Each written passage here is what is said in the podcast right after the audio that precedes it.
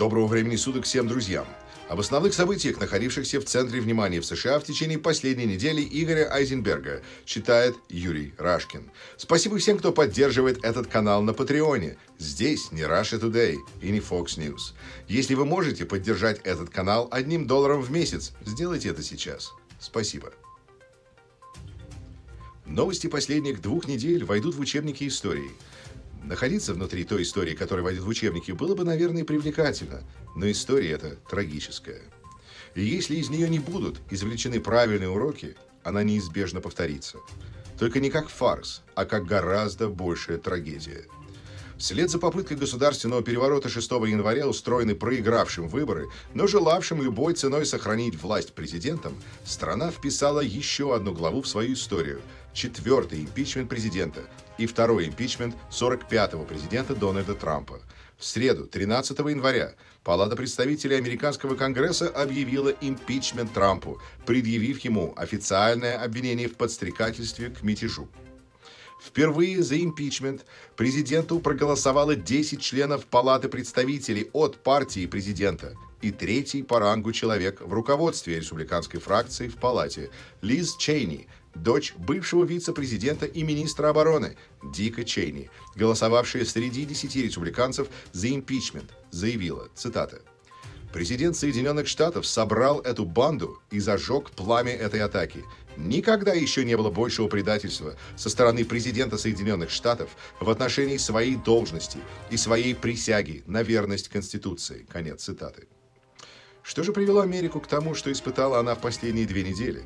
Как все это стало возможно? Давайте вернемся почти на год назад. Вот что говорил 24 января и 3 февраля 2020 года на судебном процессе в Сенате по обвинениям в злоупотреблении властью в личных целях и в обструкции Конгресса, предъявленным Трампом в результате первого импичмента, руководитель группы обвинителей, председатель Комитета по разведке Палаты представителей Адам Шиф. Цитата. Президент Трамп злоупотребил полномочиями президента, игнорируя интересы национальной безопасности и нанося ущерб национальной безопасности и другим жизненно важным национальным интересам для получения ненадлежащей личной политической выгоды. Это было доказано. Он также предал страну, злоупотребив своим высоким постом, чтобы вовлечь иностранные государства в подрыв демократических выборов. Это было доказано.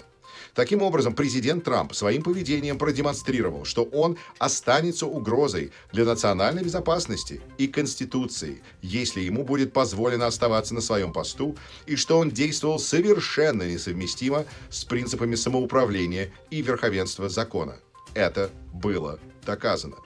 Нравится вам президент или президент вам не нравится, не имеет значения. Все дело в Конституции и его проступках. Важно то, представляет ли он опасность для страны, потому что он точно сделает это снова. Никто из нас не может быть уверен, основываясь на его послужном списке, что он не сделает этого снова, потому что он каждый день говорит нам своими поступками, что он сделает это. Он делал это раньше, он сделает это снова. Какова вероятность того, что он продолжит попытки мошенничества, если его оставят в должности? Я вам скажу. Сто процентов. Не пять, не десять и даже не пятьдесят, а ровно сто процентов. Конец цитаты.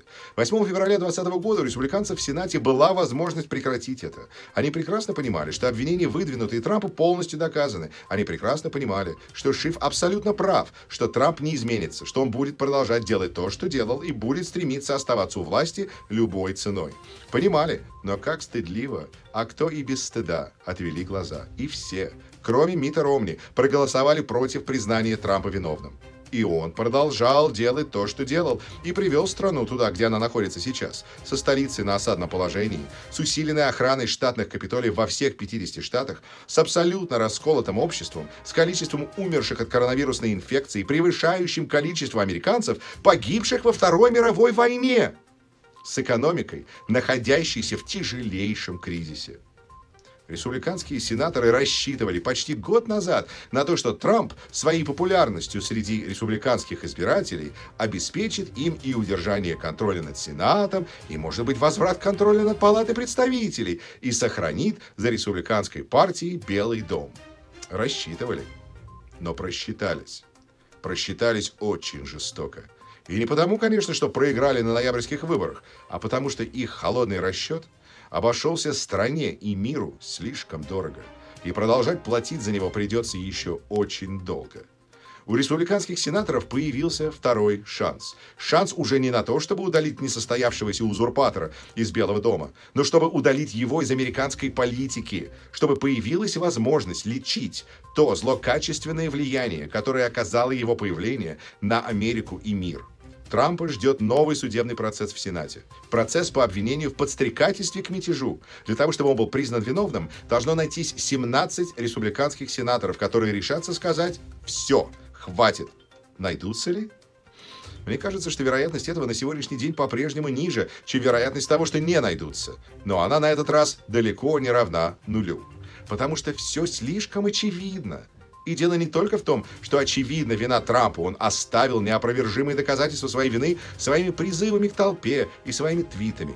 Но очевидно и то, что если Трамп и на этот раз выйдет сухим из воды, неудавшийся государственный переворот 6 января обойдется Америке очень дорого, потому что ненаказанное зло всегда возвращается, становясь еще наглее и агрессивнее. Вот один из итогов президентства Трампа – Согласно регулярно обновляемой базе данных, которую начала вести 20 января 2017 года, в день вступления Трампа в должность президента газета «Вашингтон-Пост», 45-й президент США по состоянию на 13 января 2021 года, день, когда Трампу был объявлен второй импичмент, сделал 30 529 ложных и дезориентирующих заявлений. Создатели этой базы данных со всей тщательностью и аккуратностью, приводя каждое из этих заявлений, опровергали их реальными фактами.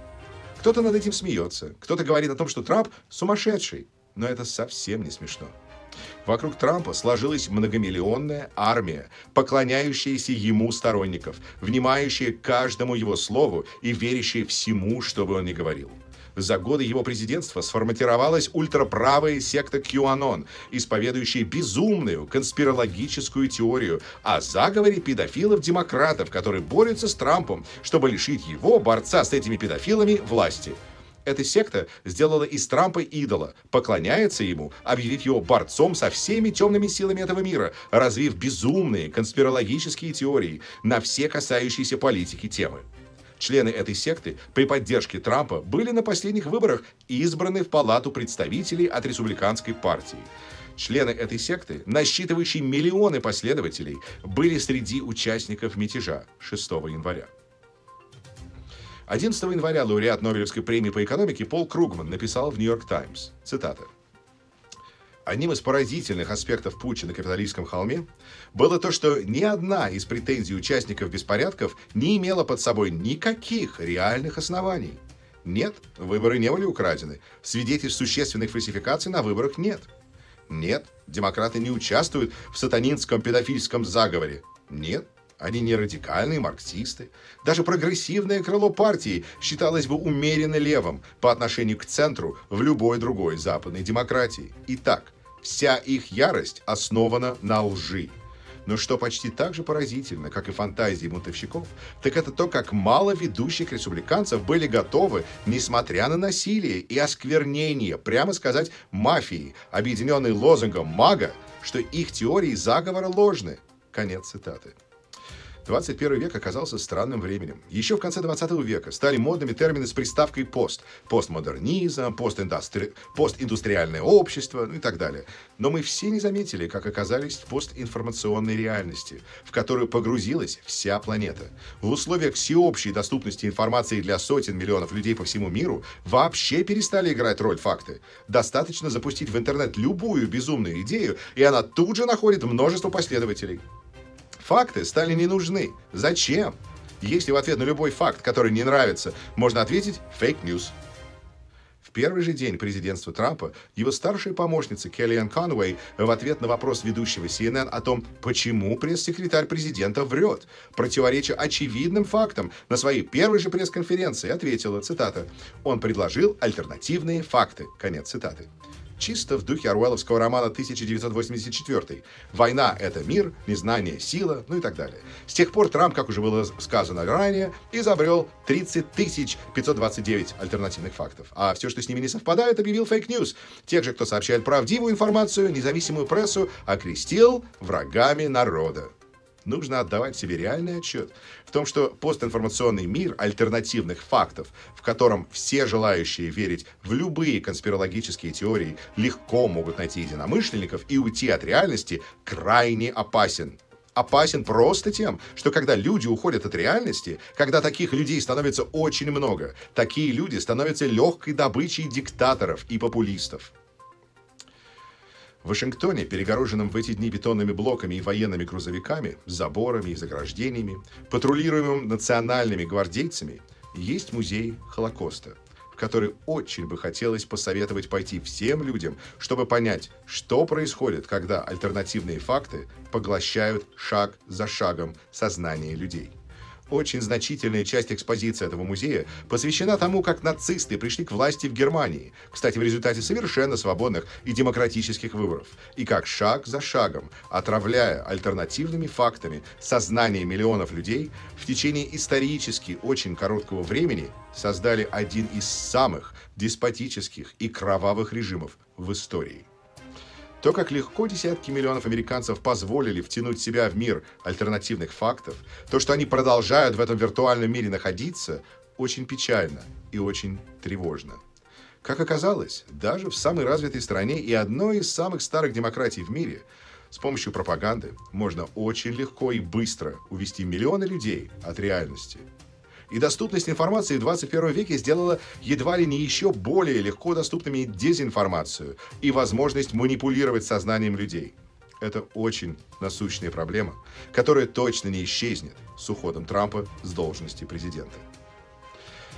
А теперь коротко о новостях субботы. США продолжают находиться на очень печальном первом месте в мире по распространению коронавирусной инфекции. Количество людей, у которых было диагностировано заражение коронавирусом в США на 20 часов 23 минуты с субботы по времени восточного побережья превысило 23 миллиона 795 тысяч 200 человек. Число американцев, заразившихся коронавирусной инфекцией в течение последней недели, выросло примерно на полтора миллиона. Десятую неделю подряд число инфицированных в течение одной недели превышает миллион человек. По состоянию на то же время 395 564 человека скончались от осложнений коронавирусной инфекции с момента начала пандемии. В том числе более 23 100 человек ушли из жизни в течение последней недели, примерно на тысячу больше, чем на прошлой неделе.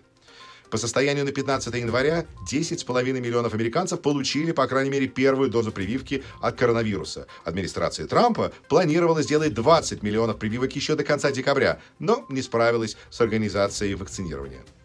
В Вашингтоне в субботу был задержан капиталистской полицией неподалеку от Капитолия житель Вирджинии, у которого было обнаружено фальшивое приглашение на инаугурацию, а в его машине пистолет и 500 патронов к нему. Задержанный арестован. Ему предъявлено обвинение в незаконном владении оружием. В Вашингтоне не действует разрешение на ношение оружия из других штатов, а каждая единица оружия должна быть зарегистрирована в Вашингтонской полиции исполняющий обязанности министра обороны Миллер, потребовал в ультимативной форме от директора Агентства национальной безопасности генерала Пола Накасона назначить сторонника и ставленника Трампа Майкла Эллиса главным юридическим советником агентства и выполнить это требование до 18 часов субботы. По состоянию на поздний вечер субботы требование не выполнено. Анна Кассона от комментариев в ответ на просьбы журналистов отказался. Элис был в течение долгого времени юридическим советником одного из самых ярых сторонников Трампа, зампредседателя Комитета по разведке Палаты представителей республиканского конгрессмена Нуниса, а с марта 2020 года старшим директором по вопросам разведки в Совете национальной безопасности. Фокус здесь в том, что работу в СНБ Элис потеряет автоматически в полдень 20 января, а вот должность юридического советника в АНБ не политическая и уволить занимающего ее человека непросто, если он что-то явно не нарушил. Целью продвинуть Элиса в АНБ является продвижение туда троянского коня. Джо Байден представил команду, которая будет работать в Госдепартаменте вместе с будущим госсекретарем Энтони Блинкином. Это первый зам госсекретаря Уэнди Шерман, профессиональный карьерный дипломат, была зам госсекретаря по политическим вопросам в администрации Обамы замгоссекретаря по организационным вопросам Брайан Маккен.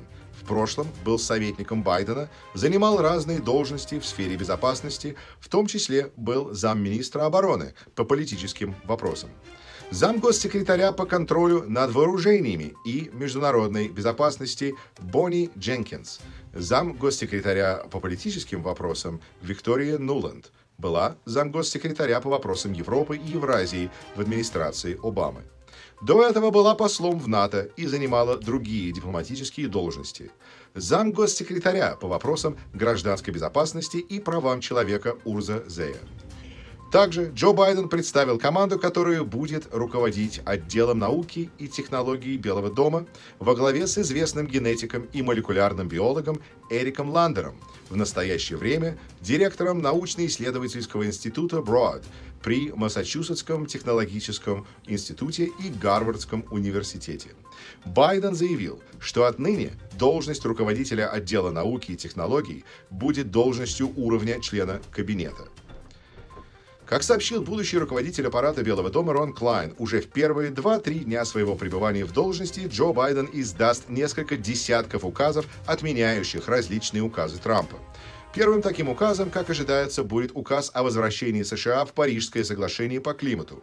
Планируется, что будет издан также указ о продлении моратория на выплаты студенческих кредитов на образование, о продлении моратория на выселение из квартир за неуплату, об отмене указа Трампа, запретившего въезд в США гражданам нескольких мусульманских стран и другие указы. Также будет издана серия указов об организации борьбы с пандемией, о помощи школам, бизнесам, об организации тестирования на коронавирус. Спикер Палаты представителей Нэнси Пелоси собирается передать в Сенат обвинительное заключение по импичменту Трампа на следующей неделе. Согласно своему регламенту, Сенат должен будет собраться на следующий день после передачи обвинений обвинительного заключения в 13.00, чтобы сначала определить регламент судебного процесса, а следом начать сам процесс. Как сообщают все медиа, Трамп по-прежнему не может найти адвокатов, которые будут его защищать на процессе в Сенате. В субботу Трамп провел встречу в Белом доме с Джулиани. Никакие подробности не известны, а встрече стало известно только потому, что журналисты видели Джулиани входящим в Белый дом и выходящим из него. Трамп в последний раз появлялся на публике во вторник, когда посещал Техас, а в среду Белый дом распространил его видеообращение. В субботу Трамп подписал указ о продлении на год чрезвычайного положения на южной границе. В соответствии с этим указом, деньги из оборонного бюджета, предназначенные на военное строительство, изымаются на строительство забора на границе с Мексикой. Хочется надеяться, что и этот указ будет отменен Байденом. Все ведущие медиа по-прежнему ожидают от Трампа указов о самопомиловании, о помиловании членов своей семьи, возможно, еще кого-то из ближних соратников и, возможно, участников мятежа 6 января. Некоторые из них сами и через своих адвокатов уже обращаются к Трампу с просьбами о помиловании. До конца истории под названием «Страх. Трамп в Белом доме» остается три дня. Спасибо всем, кто просмотрел и прослушал. Всем желаю здоровья, хорошего воскресенья и хорошей следующей недели. Берегите себя и своих близких, берегите друг друга. Также пишите, в каком месте на нашей планете вы слушаете и смотрите эти сводки новостей. Об основных событиях, находившихся в центре внимания в США в течение последней недели, Игоря Айзенберга читал Юрий Рашкин.